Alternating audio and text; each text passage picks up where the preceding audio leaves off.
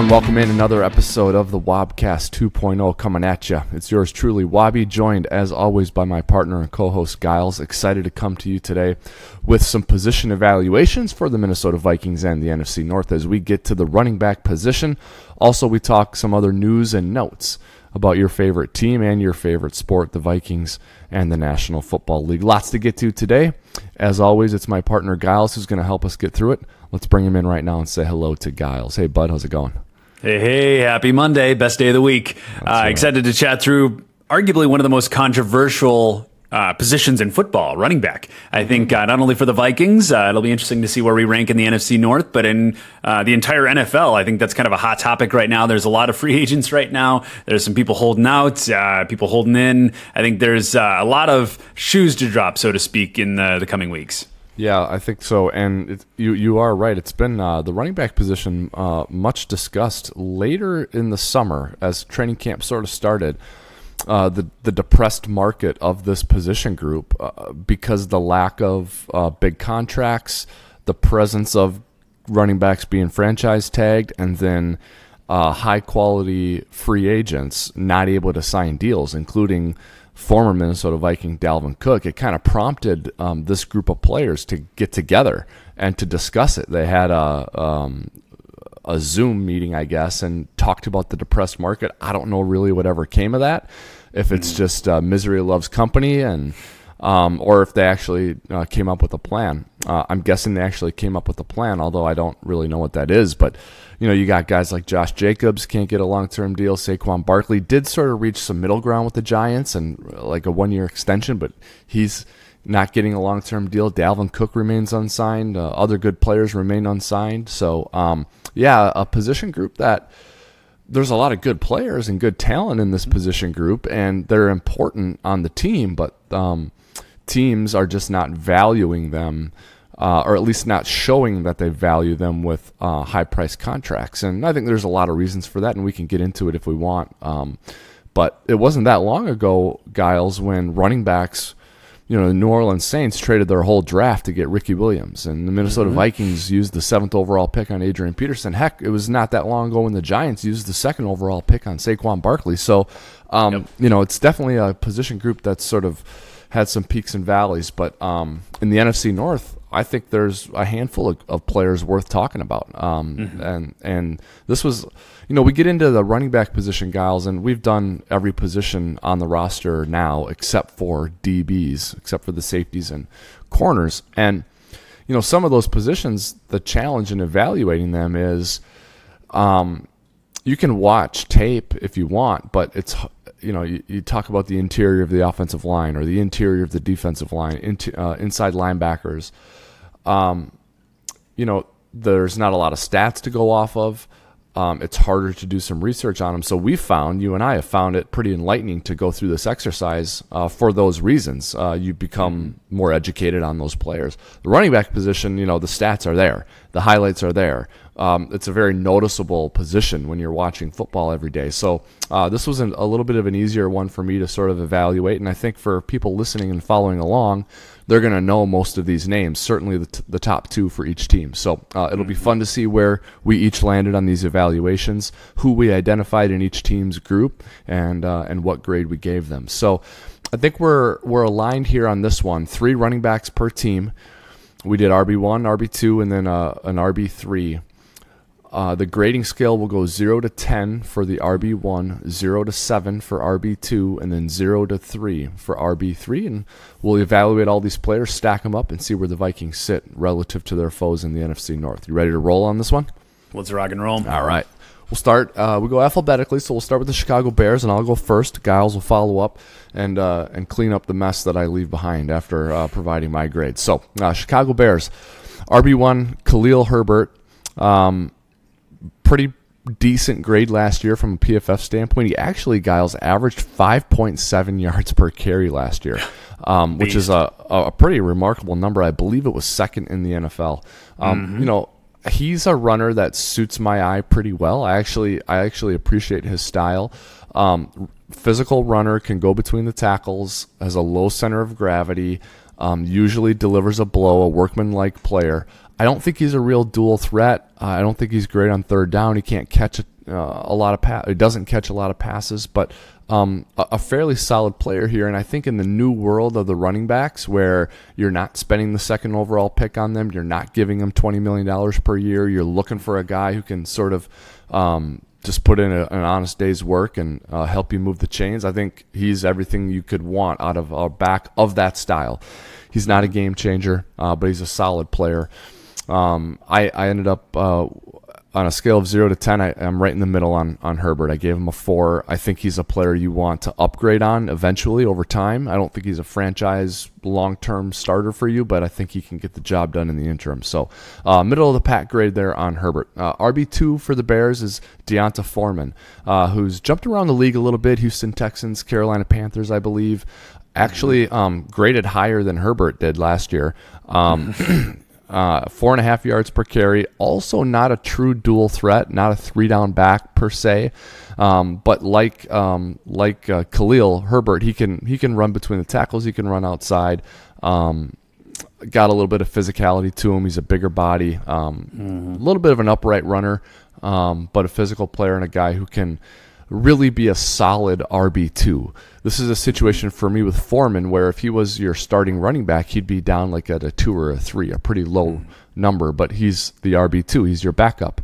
Um. And I think that's good. So on a scale of, of zero to seven, he comes in at a five for me.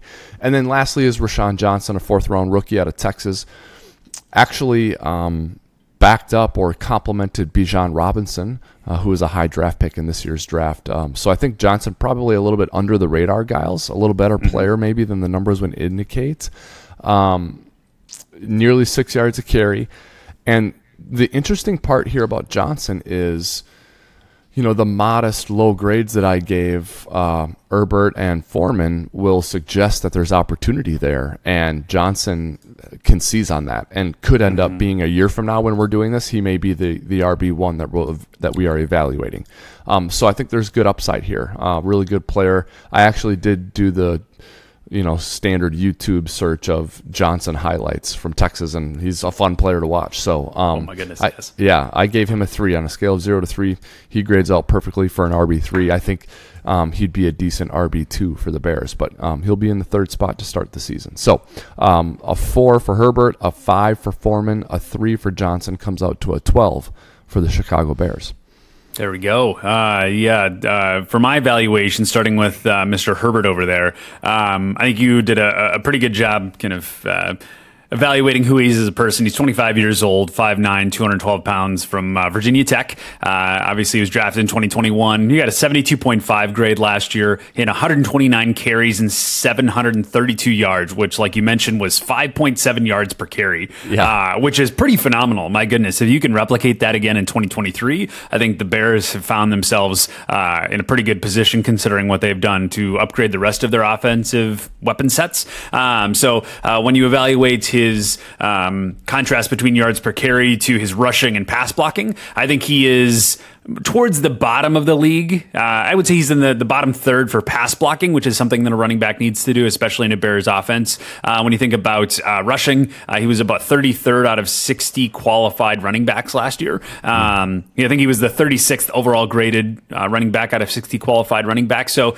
uh, in some areas, like yards per carry, he's phenomenal. Um, but in other areas, I think he has some uh, some work to do. So all that to say, I did give him a six out of ten. I think his yards per carry speaks for itself. Um, so I did give him a six out of ten, um, which obviously uh, pairs very well when you move over to Foreman uh, at RB two. He's 27 years old, six foot six foot flat. Uh, he's 235 pounds from Texas, like you mentioned. He was drafted in 2017 by the Texans. Uh, he actually had a better PFF grade even than uh, than RB one at a 73.1 grade. Um, he had 203 carries for 913 yards. This guy actually did fairly well. He almost had 1,000 yards last season. He had five touchdowns and had 4.5 yards per carry, which is pretty good. Uh, he did have 3.3 yards yards after contact, which is something I really like to see in a running back. Um, that overall elusiveness. He was 34, uh, 34th ranked uh, uh, running back out of 60 qualified uh, running backs last year. He was just about dead last in pass blocking, so I think there's some improvement that needs to be happening there. Um, but out of scale of seven, I did give him a three, uh, which moves you into RB3 for Mr. Johnson, Roschon Johnson. This guy I have a lot of high hubs for. Uh, obviously, came from Texas Longhorns. There was only a few games that he didn't score in the high 70s when it comes to PFF. The the entire 2022 season, he had an 88.3 grade. He did fairly well in run. He was a great fumbler, uh, or like great from a fumble perspective. He had good hands. Uh, so I do see some pretty uh, significant upside with him, but he is still a rookie. So I gave him a two out of three, which brings the entire Bears unit uh, to 11 out of 20. Okay, so we're we're pretty similar here. You're at, you're at 11. I'm at 12. I think the general summary here for this room uh, in Chicago, Gyles, they they lost their leading rusher last year uh, in mm-hmm. David Montgomery, who goes to another team in the NFC North. So we'll talk about Montgomery and that team in a moment.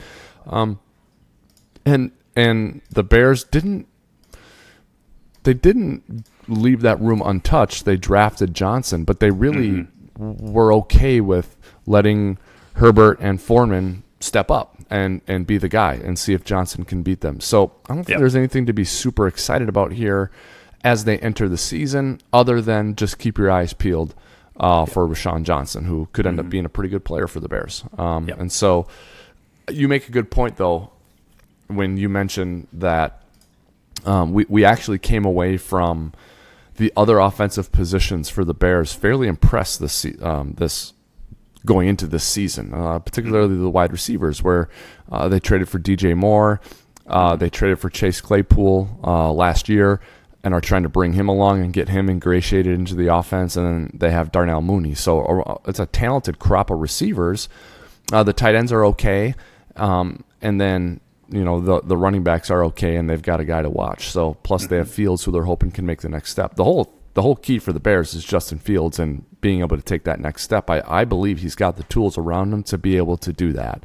Um, so we'll see if it happens, and if it does, the Bears would be a tough out. I think they'll they're you know they were a three win team last year. It was embarrassing. They're not going to be that this year. I think they're going to be a little bit better. So um, I'm not going to say a surprise team, or I'm not going to put them up there as a, a potential division winner.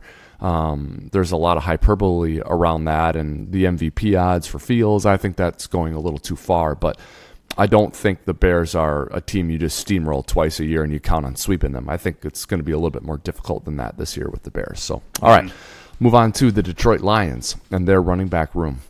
Uh, this is where the Bears' leading rusher from last year, David Montgomery, ended up going. He is their RB1 heading into the 2023 season.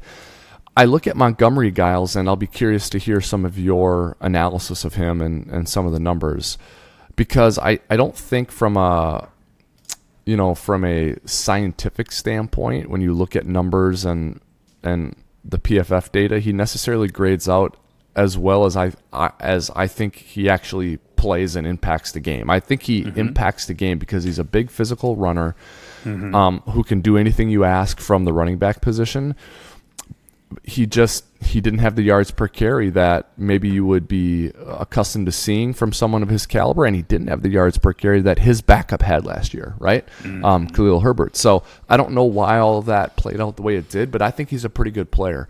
Um, he, he only got into the end zone four times, also, so that that might have hurt his evaluation last year, mm-hmm. and you know, I'm like, I, I guess you got to blame the offensive line for that, maybe, because I want to defend David Montgomery. But like Khalil Herbert had the same offensive line, and he, you know, he was at five over five and a half yards per carry. So don't know quite know what it was with Montgomery last year, but the Lions are going to try and get the best out of him, and uh, and I think it's going to work uh, for for them. So I gave Montgomery a six on a scale of zero to ten, a little bit better than a middle of the road back, um, a guy that you can rely on and give the ball to 10, 12, 15 times a game, especially when you have a young stud behind him like Jahmyr Gibbs, who is the Lions RB2. Initially, when the Lions drafted Jahmyr Gibbs, Gyles, I was skeptical of it. I thought there were some other positions they could have um, hit on, but then subsequently they end up trading D'Andre Swift to the Eagles, and then you kind of understood the the Lions' strategy there. But they take Jam- Jahmyr Gibbs in the first round. I think he's the highest upside running back in the NFC North. I'm not going to call him the best back yet because uh, you got Aaron Jones and AJ Dillon, and mm-hmm. you got Alexander Mattison, and I just think it's too soon to call him the best back in the division, but I think he's the highest upside back in the division, mm-hmm. and I think he is right now the best pass catching back in the division. Mm-hmm. Another player where when you turn on his, just his highlight tape, um, you can't help but get excited about it, and I see my player comp for Jahmyr Gibbs is Alvin Kamara uh, with the Saints. I think that's who he is. Um, Mm-hmm. and he may be a better version of Alvin Kamara uh, when all is said and done. Um, so uh, a player I really like a lot of, great in the short area, great burst. Uh, played at Alabama, scored a lot of touchdowns, complete stud. Can totally see why the Lions drafted him uh, where they did. I gave him a seven out of seven as an RB two. And then we'll move on. I debated here, Gyles, on RB3 for the Lions. I think there's a few different um, players you could identify for this spot. I went with old reliable Justin Jackson, uh, the former uh, San Diego slash Los Angeles Charger. Um, modest PFF grade, uh, prototypical, can get by for a game with him guy. Um, just a guy. Um, I think there's an opportunity here for someone else to beat Justin Jackson for a roster spot, but I'm going to give it to Jackson for the time being. Nothing special. I gave him a two out of three. Um, better than nothing, better than a developmental rookie, uh, but no one who's going to ascend the depth chart and, and take over a bunch of carries. So he gets a two. Add all of us up, you get a pretty decent grade for the Lions. Six for Montgomery, seven for Gibbs, two for Jackson. Lions come in at 15. There we go. Uh, I adjusted a little bit differently than yours uh, because of his first round draft status. I put Jahmyr Gibbs as RB one. Now maybe Oh, that's okay. naive, and maybe Yeah. he won't uh, slot into that right away. But considering he was the twelfth overall pick, I was assuming that they were going to put him right into RB one if he can actually stay on the field, uh, which Mm-hmm. I do uh, project exactly what you're mentioning. I think he has a tremendous amount of upside. Uh, this guy is actually pretty phenomenal when you look at across all of his stats. He's 25, uh, or I'm sorry, 21 years old, 5'9, 200 pounds from Alabama. Uh, he has pretty phenomenal grades across the board. He graded an 80.1 across the board at Alabama last year. Uh, he had an 82.6 in the run. He had uh, almost an 80 in receiving. Like you mentioned, I think this is an Al- Alvin Kamara type. Uh, he has some some pretty decent upside to him, and I'm really excited to see what he can do on the the Lions. Uh, uh, offense. In fact, when I see someone like this, I'm really excited that TJ Hockenson is no longer a Lion because I think if you were to pair this with TJ Hockenson, uh, Amon-Ra St. Brown, this Lions offense would have been unstoppable with all three of those players. So I'm really, really excited that TJ, not as only a Viking, but I'm glad that he's not a Lion. So, Yes. um, yeah, I think that's going to make uh, some pretty tremendous strides for the uh, Minnesota Vikings. But at the end of the day, with uh, all the different factors that Jahmyr Gibbs brings to the table, I did give him a five out of ten simply because he's a rookie. But I give him an upside of an eight or a nine. I really do. I'm really high on Jahmyr Gibbs. Uh, he, his draft status and his draft placement was not surprising to me. Um, some people uh, call that a little bit high for a running back, but I do see a lot of upside for the for the Crimson Tide um, man now and as a as a Lion. So I do give a five out of ten for him. And then obviously moving on to David Montgomery. He's 26 years old, 5'11", 20, uh, 224 pounds from Iowa State. I am not as high on him as you are. I think uh, when you look at across all the different categories, overall PFF grade, rushing, yards per carry, pass blocking, he scored out for me as a two out of seven when I do the the simple data elements. Now I do think he's better than a two out of seven. I brought him up to a four out of seven, but I think it was just barely into the four category. Um, I think he did get. Uh, uh, 801 yards, I think, last year. He had 201 carries. He had a 67.9 grade. So I think he's okay. I don't think he's phenomenal in a lot of categories. I think he is a bit overrated, but I do think that he is not a train wreck either, right? So when I think about uh, grading him, I do give him a four out of seven uh, against my my data backed formula, so to speak. Um, so I do give him a four out of seven, but I do think he needs to prove it now that he's in a new offense. So I'm really excited to see what the Lions do for him. Um, and then moving on to Justin Jackson, I do agree. I think he's all reliable. Um, he's a guy that's 27 years old, six foot even. He's 199 pounds from Northwestern. I think he was drafted 2018 by the Chargers, actually, in the round seven, I believe. So he is a a guy that pretty uh, he started off in 2018 hot and heavy. He was uh, a 77 grade and then an 84 grade, then a 78 grade between 2018 and 2020. And then the moment he got to 2021, he fell off a cliff. And I can't tell if he's had a lingering injury or what's going on, but I think he started his career very well and has trailed off from there. So I'm excited to see what he can do now that he's suiting up. Maybe he's healthy um, to see what he can do from that standpoint. But I think the Lions have a pretty high upside when it comes to the running back room. But starting off, I have. Uh, Jahmyr Gibbs at a 5 out of 10. I have David Montgomery as a 4 out of 7. And then Justin Jackson as a 2 out of 3, uh, totaling up to an 11 out of 20. But I do expect that this could go as high as a 15 or a 16 out of 20 for the Lions if all things hit correctly. Right. And, you know, and, and this is a little bit of semantics and playing around with numbers too, right? Because if I Yeah. if I say you no, you have to put Gibbs in your RB two spot on that scale of zero to seven, you'd be up there at a five or six or 7 for him, and your number would go up, right? But um, it's interesting. I, I, don't I don't disagree with you that Gibbs may be the true RB one in time, or maybe even in week one. I, I think from mm-hmm. a talent and production standpoint, he will be their lead guy. I think from a, a structure, uh, um, a depth chart standpoint, um, give respect to the veteran standpoint, the Lions will probably list Montgomery as their RB one at least to start the season, but Gibbs is going to get more touches than Montgomery mm-hmm. over time for sure. Yep. I think he's a special yep. player, and yep. It took me a little while to warm up to that idea for them. Uh, mostly because I'm also higher on D'Andre Swift than a lot of people may be. But the, it's an interesting running back position or group here in Detroit because they were pretty good last year at this position. They had uh, D'Andre Swift and then they had um, Jamaal Williams. Mm-hmm. And they lost both of those guys. Williams goes to the Saints. They trade mm-hmm. Swift to the Eagles, but now they have Montgomery and Gibbs, and I think you can argue that this is a better duo. Um, yes. It kind of depends on how you really feel about Montgomery, but even you, Gyles, who you may not be the highest on Montgomery, you still feel it's probably an upgraded room compared to last year. So 110%. Okay, yeah. Um, so we'll be interesting to see what happens there. Um, I think Gibbs will ascend and be the main guy, and Montgomery will be a complementary piece, and um, it's a pretty solid room for the Detroit Lions. Um, okay, Green Bay, um, a team that we've discussed, Gyles, that is going to lean on this position group, this room uh, in, in, the 2023 season, with mm-hmm.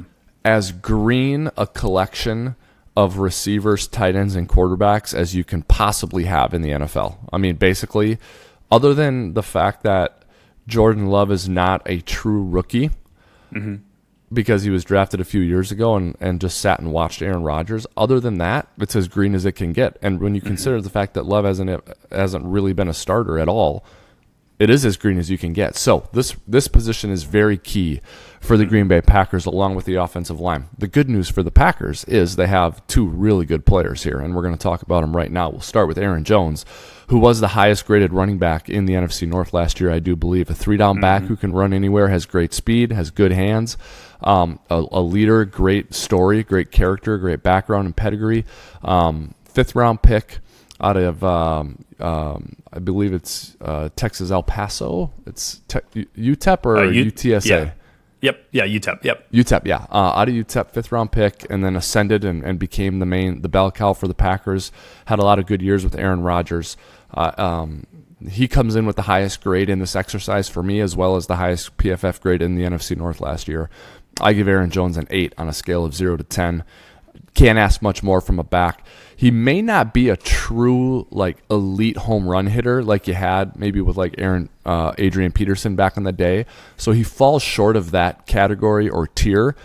Um, but really, it's about all you can ask for out of the running back position. Um, his his uh, complement is AJ Dillon. He's the RB 2 mm-hmm. um, a player I believe Gyles who would be a starter on every team in the NFC North and a lot of teams in the NFC and, and across the league. Uh, really good player. Mm-hmm. Um, more of a downhill between the tackles runner than Jones is, although Jones is good at that. Uh, AJ Dillon is great at that. Um, mm-hmm. Jones is a little bit better on the periphery, on the outside, and as a pass catcher, Dillon not going to throw a lot of balls to him. Not going to necessarily have him in on third downs, but uh, he can start for you. He can run between the tackles. He can play short yardage, goal line. Um, a really good player on a scale of zero to seven for AJ Dillon. He gets a seven. I don't know what mm-hmm. more you could want out of a complimentary back. He could be a starter for almost every other team um, in the NFC, if not every team. And then the RB three for Green Bay. I selected Patrick Taylor. Don't know much about him. Um, mm-hmm. He did uh, play a little bit last year. Had a modest PFF grade not going to get many looks or reps, uh, could easily be overtaken by another young player on this roster. So I gave him a 1 on a scale of 0 to 3. Jones 8, Dillon 7, Taylor 1. That comes out to a 16. Uh, a pretty pithy evaluation there, but uh, there's really not much to say. Everyone knows these, these top two guys. They're really good players. Um, a really solid room of running backs for the Green Bay Packers if I could switch out my running back room for any team in the NFL, it might be the Packers. Honestly, really in love with this this dynamic pairing. I think Aaron Jones and AJ Dillon are a one-two punch. Starting with Aaron Jones, love this guy. He's 28 years old, 5'9", 208 pounds from UTEP, like you mentioned. He was drafted in 2017. He had an 86.1 grade last year.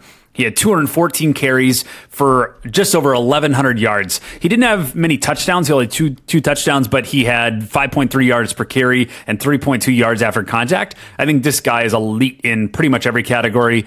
He could improve a little bit in pass protection, uh, but I did give him an 8 out of 10. Um, if he was better in pass protection, I might even be willing to give him a 9 out of 10 because he was the seventh overall graded player in the entire NFL. He was second in rushing, Jeez. sixth in yards per carry. I mean, this is exactly what you want in a running back. So if he would um, want to leave the, the, the men in, in Green Bay and come over to the men in purple, I would definitely agree to it. Um, yeah. That would be quite phenomenal. This would be a great addition to the, to the Vikings. But uh, unfortunately, he's a Packer for now. Um, but I guess uh, time will tell. Uh, moving on to A.J. Dillon, 25 years old, six foot oh, 247 pounds from Boston. He was drafted in 2020. He had an 81.4 grade last year with 185 carries, uh, reaching 769 yards. This guy had seven touchdowns. I think when you think about uh, ultimately, the Packers' usage of this guy, he's a down, uh, a, a, touchdown red zone guy. Uh, obviously, he's used in a lot of other formats as well, but when they need to punch it through, AJ Dillon's the guy. I mean, if you've seen ever a, a picture of this guy or a video of him, he's maybe one of the thickest running backs in the NFL. Oh, yeah. Uh, yeah, it's a big old dude.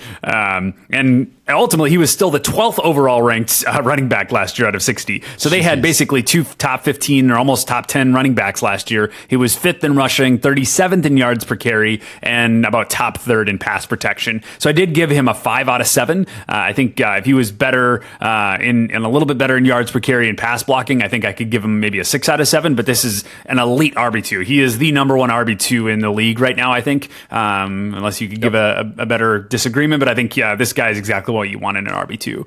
Um, and moving on to Patrick Taylor, this is a guy that I think he's another guy. In 2021, he had a pretty good year. He had a 79.8 grade. And then last year, he dipped a little bit. So I think if he can bounce back into a 2021 form, I think you can get him back into a better posture. But I did give him a one out of three. I think there's some things that uh, could be improved. But at the end of the day, I do believe the Packers have the best running back in the NFC North, maybe even the entire NFL. So I gave them uh, a 14 out of 20 score. Uh, really excited to see what they put on the field um, in every other game except for the Vikings. yeah, it's it's pretty crazy, guys. Like Green Bay has the best running back room, perhaps in the NFL. Um, mm-hmm. But if you look at like they have the best running back in our division, mm-hmm. Aaron Jones.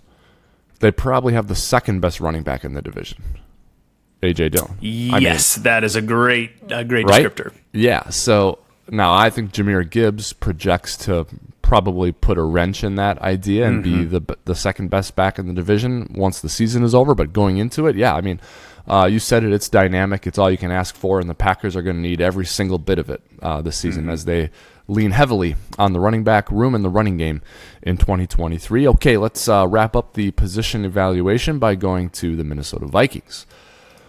Also, a team that lost its leading rusher from last season, as the as did the um, Chicago Bears. So, um, um, with Alexander Mattison, Gyles, I think you lose a really good popular player and the fan base takes a hit and they're bummed out about that and they're looking for you to go outside the organization to replace it. But I, I actually sense some optimism and excitement from Vikings fans about Mattison. And I think that's because the style uh, with which he runs. He, he ran with that style at Boise State and he runs with that style in the NFL. And it is a physical, fast, very difficult to bring down type of style. It's almost like the first guy never tackles him. And mm-hmm. again, he's not like an elite home run hitter, like I kind of described um, a couple of other backs in this division. Um, I think I talked about Aaron Jones in that way. He's not. He's not like a guy where it's like, but watch out, he can score from anywhere, like Barry Sanders. Mm-hmm. It's not that. It's just it's hard to tackle him. And the mm-hmm. first and sometimes second guy, they don't bring him down. And Mattison is that type of player. Um, a lower yards per carry, maybe than you'd like to see, but uh, did find the end zone five times last year. And I think that yards per carry um, number will go up uh, this year uh, with an improved uh, performance, perhaps from the offensive line, and just more reps, more touches, more familiarity uh, for Mattison. I think he'll have a, he'll he'll generate a rhythm, and I think he'll be a good player. Uh, mm-hmm. for the Vikings. In the pantheon of NFL backs in 23, he's not elite, uh, but he's way more than serviceable. Um, he's probably not the top tier, but maybe a mid second tier type of back. So I, you know, I gave him a six, Gyles, but not all sixes are the same, right? Like, mm-hmm. did, did he just creep over? you know, a five eight, five nine, just creep over six and get to 6.1 or 6.2. No, he didn't. He's in the upper sixes and with a really good season could be mid sevens, you know, by the time this is all said and done. So um, I don't want that six on the scale of zero to 10 to be looked at as like the arrow pointing down on him. I think the arrows pointing sideways or up a little bit. Um, I don't think this is a weak spot. I think when you scout the Vikings, you you won't look at their running back and say this is a guy we don't have to really worry about. You know, you gotta you gotta take a look at and study Mattison So he gets a six. Um, I I really kind of hemmed and hawed on RB two and RB three. Uh, and I'll be curious to see. Oh, you did you also? Okay. Yeah. So I'll be curious to see where you landed. Um, I, I actually went with Ty Chandler as the RB two. Um, not because I'm excited about that, but because the person who I wanted to put in here, I had to put in at RB 3 So, and we'll get to him in a minute. So I went with Ty Chandler. Now, I thought Ty Chandler performed pretty well in the preseason last year and generated a little bit of excitement and was the type of player where I'm like, as a, as like a third running back, a, a project, really, really good player to have. As an mm-hmm. RB two right now, though, I think you're just a little unsettled and you're a little unsure. Now, if he does again in the preseason what he did last year, if he does that again this year, then you feel really solid and, and you feel like you got a sound RB2. So mm-hmm. I give Chandler a four on the scale of zero to seven, which is a, a, a pretty solid middle of the road grade for an RB2. I like his mm-hmm. profile, I like his athleticism. I do think, though, he will be challenged by the RB3. So mm-hmm. Chandler gets a four, which will tell you that the RB3 for me is not Kene Nwangwu. It is DeWayne McBride, Yeah. um, a player that I was really excited about the Vikings drafting after they drafted him. And I researched what the deal was. And I talked to a couple of people with the Vikings. And I'm like, how in the heck is this dude there in the seventh round? And they gave me a little bit of context about his situation, and now I understand why he was there in the seventh round. But that does not mean that things won't work out the right way for him on and off the field, and he won't be a good player. From a, a skills standpoint, he's got what it takes to play in the NFL and be a contributor. Seventh rounder out of UAB. I'll let you get into some of the specifics on the grades, but um, wow, what a PFF grade he got last year at UAB. 7.3 yards per carries, 19 touchdowns last year. The guy had 36 touchdowns over three years at UAB. So I'm really excited to see what he can do as a contributor. I see him making the roster, Gyles, and I see the Vikings probably finding a way to use him from time to time over the course of the season. So I gave him a three on a scale of zero to three. So uh, add it all up Mattison six, Chandler four, McBride three. The Vikings come in at 13. There we go. Uh, this is an area where we might deviate a little bit. Uh, I I'm usually a person of positivity and want to look at the upside here, but there's uh, something about this running back room that makes it a little bit harder for me than most positions to try to find the the positives because. I think we might have the worst running back room in the NFC North. In fact, I, I, I fir- firmly believe that, and uh, I think that's that's something that's not meant to say, oh, we're going to be horrible as a team, but I definitely think that's going to be our biggest deficiency as an organization. When I look at across every every position, running back might be the biggest one. Um, starting off uh, with Alexander Mattison. I think he was a solid RB two. Um, I am not as high on him as an RB one, to be honest. He's he is 25 years old. He's 5'11", 215 pounds from Boise, uh, uh, Boise State. Um, he had 74 carries for 284 yards last year. He did have five touchdowns, so I will say that he's really good at getting in the end zone. But aside from that, he only had 3.8 yards per carry, 2.8 yards after contact. He ranked statistically as a four um, out of 10 uh, on my model, which I ultimately gave him uh, a six because I do believe he is better than a four out of 10. Uh, but I, I, I think uh, there's an area where he needs to improve quite a bit. I think he was pretty good in rushing across the board, but when it came to yards per carry, he was in the bottom 10 uh, percent. He was in the bottom 10 percent for pass blocking. He is not great in a lot of categories when I look at it statistically. So this is where I'm really having to uh, marry the art and science here because I was okay with him going into this exercise, and after coming out, I'm like, oh boy, I am now feeling a lot more concerned. Um, I, I, I really hope that maybe he can can improve now that he gets more more carries. I think uh, if you're looking into the the zeros and ones of all of this, I think he was obviously down in a lot of pass blocking reps, and then obviously they ran the ball. So I think I think there's an opportunity for that to change a little bit, and I'm excited to see how he reacts to that. So I'm really rooting for him. Obviously, as a Minnesota Vikings fan, I also know that Alexander Mattison is a phenomenal human being. So really yep. excited to see if he can improve upon that. But based on last year's performance, there's a lot to be seen. Uh, so I'm really hoping that he can improve upon that.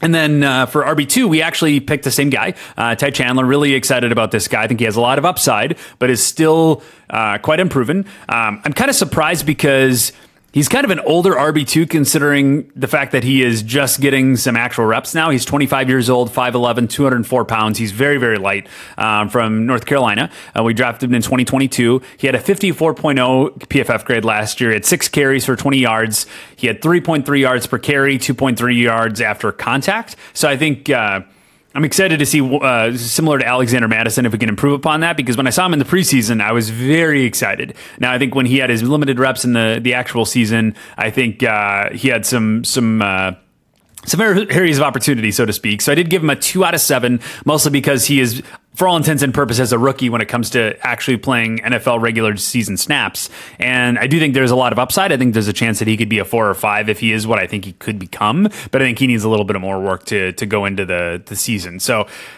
I really hope for RB1 and RB2 that we get better because uh, if they remain at their current posture, I think that we're going to have a pretty rough year when it comes to rushing the football.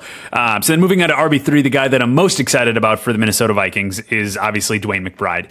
He is someone that I am, like you, so surprised that he fell into the seventh round because every year that he was at UAB, he did phenomenally. He ended the year in 2022 at a 94.1 grade. He had a 93.5 in rushing. He was great at receiving. He had 17, essentially 1,700 yards with uh, 233 attempts. This guy is phenomenal. Um, he had 7.3 yards per attempt.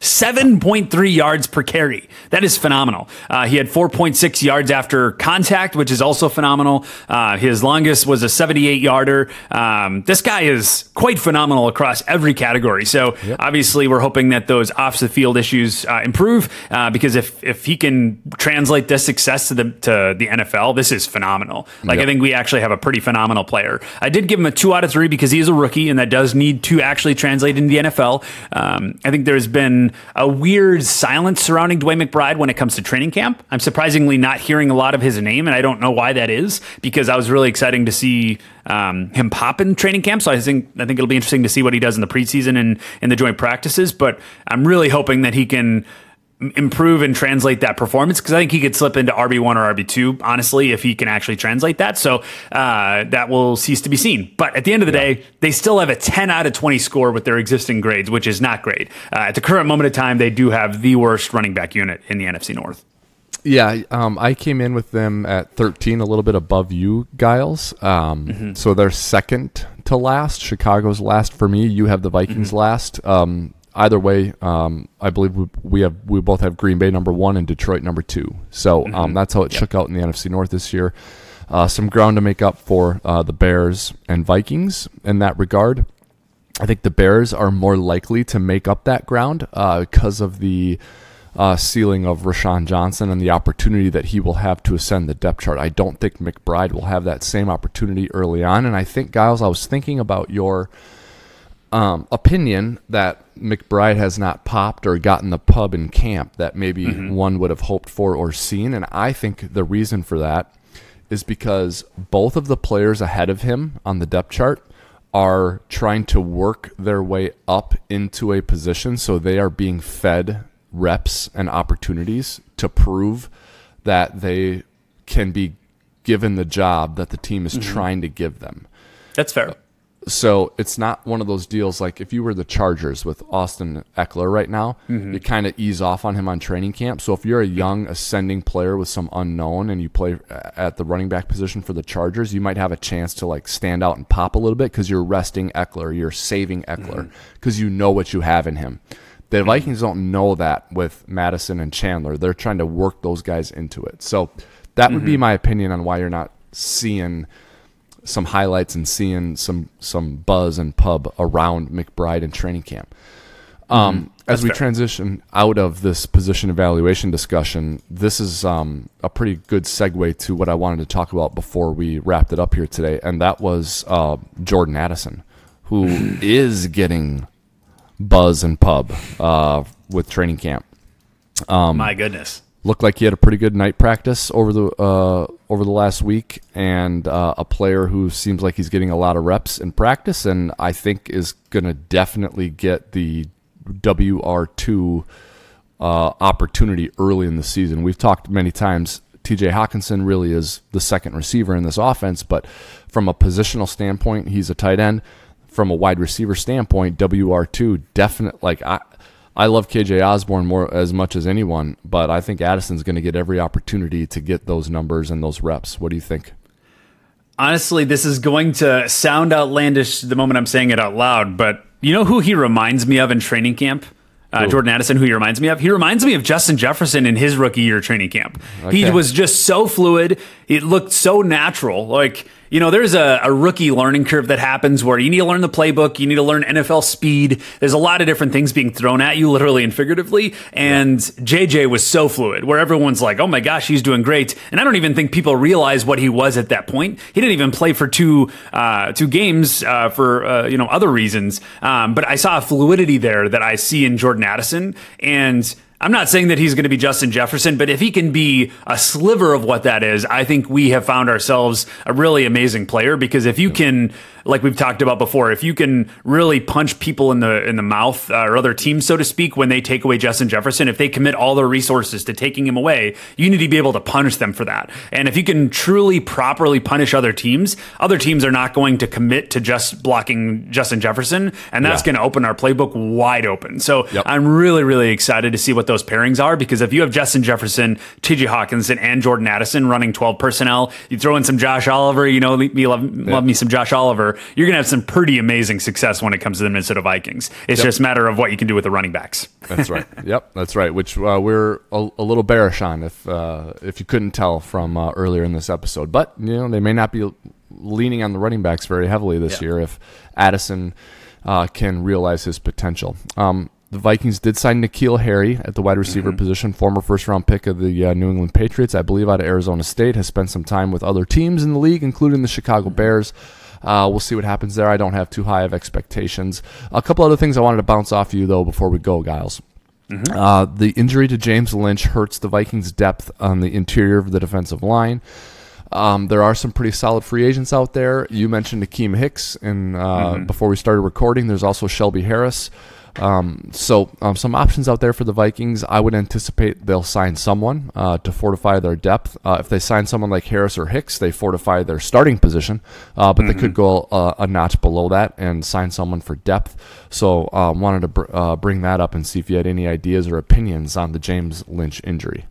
Yeah, no, honestly, with that uh, going down, I was really excited to have him as a backup rotational player because the defensive line is obviously very important. Um, that does make me a little bit more inclined to say we should try to find a defensive lineman to sign. But obviously, the Vikings are bringing a lot of different players in from different positions to test drive them and see obviously how they can improve their team for 2023. They've brought in uh, people like Dalton Reisner uh, as a guard position to see if they can improve that. They've uh, brought in uh, a variety of other players. They brought in, I believe, um, Ronald Darby uh, from the Broncos uh, this past week. He was a pretty phenomenal uh, cornerback last year. He's getting kind of old. I think he's 29 or 30 years old, uh, but that could be a nice signing in the backfield. Yep. Um, but I, I, don't know. I, I, go back and forth on what is the best uh, position to go tackle. Now, if you're looking at running back, um, this is a, a, a wild uh, thought process, but what would you give up to go get Jonathan Taylor? Rookie rookie contract. You would be trading for a year or two of rookie contract. Um, obviously, they're in a stalemate over there in in yep. uh, Colts so, country, but I I wouldn't do it if I was the nope. Vikings. Okay, I nope. wouldn't. Um, I think that he's good enough to build your offense around, and I think he's okay. worthy of really significant um, compensation to go get him in a trade. Um, okay. But I don't think the Vikings are built to have a back like this. I mean, okay. he, he, would make anyone better. I'm not saying he wouldn't make yeah. the Vikings better, but I almost feel like you would handcuff um, O'Connell's creativity with this offense. That's fair. If you, it's so weird to be like, yeah, you had this really, really good player, and you're handcuffing the play caller. I just, I don't know. I'm, I'm trying to think of a good way to articulate this, but I just he would like demand carries. He would, and I think that would take away from the idea and the ability to build concepts and execute on those concepts with a sophisticated passing attack that Yep. O'Connell can deploy effectively with Kirk Cousins um, at his Yep. disposal. So I, I would recommend against doing that if I was the Vikings. I think they'd be wise to allocate resources to other places. Now, for a team, though, to go get him, a team that needs a running back to go get him, I think it's significant compensation. I mean, I think it's a first round pick, probably. Um, Think so? Okay. I wasn't sure with that with a year or two left on the rookie scale contract how much that would bleed with an, an existing running back market that is so saturated. Because normally I would have said absolutely yes. His performance is clearly communicated. He's one of the best backs in the league. But with the the downward trend in running back rooms, now I'm starting to question it. I don't know. Yeah. Maybe I'm wrong. Maybe it's a second round pick because you're right. You're going to have to pay him after you trade. You wouldn't trade for him without some sort of handshake agreement that the, uh, there's a contract in place as well. So you, whoever would theoretically trade for him, would the the team. Let's just say that was the um, Houston Texans.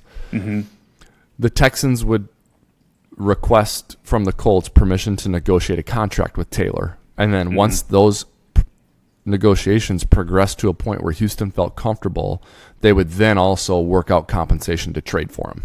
I think fair. that's what you would have to do. There's no way you'd give up a first or second round pick for a back who's going to contract is going to be up in 2 years and then lose him to free agency. So Yeah, that's I don't think it's going to end up happening. I think that they're going to posture against each other for a while, and he'll end up staying with the Colts. That's my guess. okay. No, Um, no, that's completely fair. That that uh, that might end up happening. Yeah, but we'll see. I mean, I think he's a really good player, and he'd be a foundational player. You know, I've been waiting and waiting and waiting for a team, a particular team, to sign a back with Dalvin Cook being a free agent, Mm-hmm. and now with Jonathan Taylor, and that team is the Carolina Panthers. Since they traded McCaffrey away, I'm waiting and waiting for them for the other shoe to drop here at the running back position, and Yeah. it just hasn't. Um, you know, and I don't know the ins and outs of their cap situation or their their draft capital that they have in reserve, but I think they'd be a team to watch uh, for Jonathan Yeah. Taylor. So And there's obviously a person, personal connection between Adam Thielen and Dalvin Cook. If he did want to go to suit up in uh, in blue over Yeah. there, uh, that could be interesting. yeah, and and with Jonathan Taylor, it's it's with Frank Reich, Yeah. right? Oh, so I didn't even think about that. Yeah, that's yeah, phenomenal. yeah, So I don't know. We'll see if the Panthers end up making a move like that. I think the Panthers are a sneaky, harder to beat than you think team. Mm-hmm. And I think they are poised to win the Super Bowl next year, or at least Yeah. make a play for it. Yeah, I think they're going to yeah. be a real contender next year. Yeah. Um, so anyway, we'll see what happens at the running back position. Dalvin Cook remains unsigned. Jonathan Taylor, acrimony in Indianapolis. Um, so lots to sort of chew on there. Uh, that'll be something we can talk about in future episodes of the Wobcast 2.0. Speaking of that, future episodes of the Wobcast 2.0, we will do safeties uh, next week as we continue our position evaluation as we look at every position on every team in the NFC North to see where the Vikings stack up. So we'll take a look at the safeties next week. Um, we're not going to do specialists in this exercise, but I did want to ask you: Are you settled at kicker, Gyles? I don't know if I am because I've been hearing some negative rumblings out of training camp that uh, Greg Joseph isn't performing as well as I would prefer. Yeah. So we'll have to keep an eye on that. Um, that's not a position. I mean, that, you want to be unsettled at, and the Vikings have been for a long time, unfortunately. Yeah, um. Dalton Risner uh, visits but doesn't sign. Immediate upgrade at guard. Uh, Oh, probably over over Ed Ingram. Um, Kirk Cousins wore a number 66 practice jersey the other day. Yep. um, subliminally supporting him, not so subtly, I guess, supporting Yeah. him. Um, why not? Is that an indictment against Ed Ingram, do you think? Because obviously Dalton Reisner was a left guard for his entire career. Is there I a chance that they would trade Ezra, Ezra Cleveland because he's in the last year of his deal? Oh man, maybe I didn't think of that.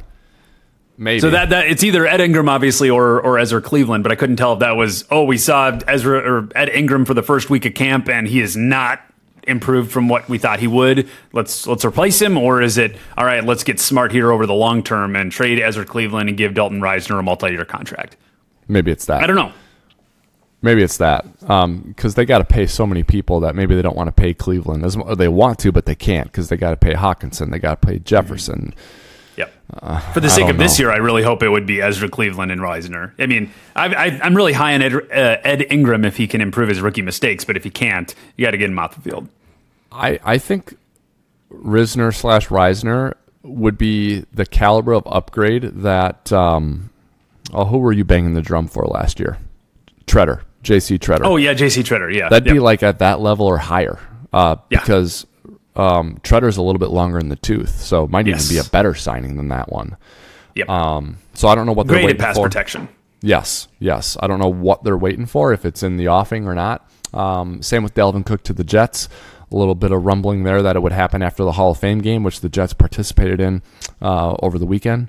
So wait and see what happens with Dalvin Cook. But uh, uh, Gyles' dream of Cook coming back uh, still lives. It still lives, uh, but it might be on life support. And then finally, before we go, we got a preseason game coming up, Gyles, August Yeah, 10th. so excited. So let's see. Today's the seventh. So the tenth is what Thursday? That game's on Thursday. I believe yeah. so. Yep. Football back on your TVs uh, on Thursday as the Vikings um, take on the Seattle Seahawks in Seattle for a 9 p.m. Central Time kickoff. Thursday, August 10th. We'll get some real football. It doesn't count, but it's real football. We'll get to watch uh, the progress the Vikings have made over the offseason and training camp um, on the actual football field on our TV. So that'll be exciting. It's preseason, but I mean, we're still nerdy enough to get excited about it.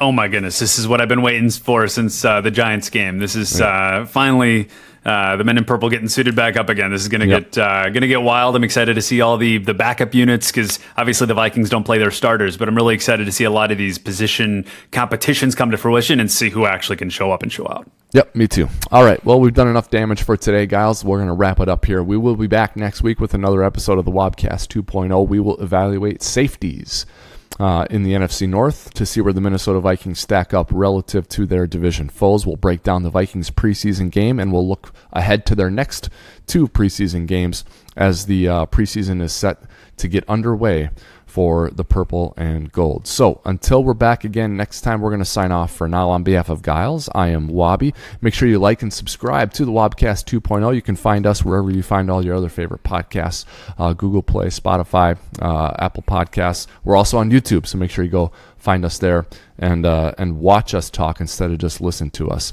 That's going to do it for now. On behalf of Gyles, this is Wobby signing off. Until next time, Skol Vikings.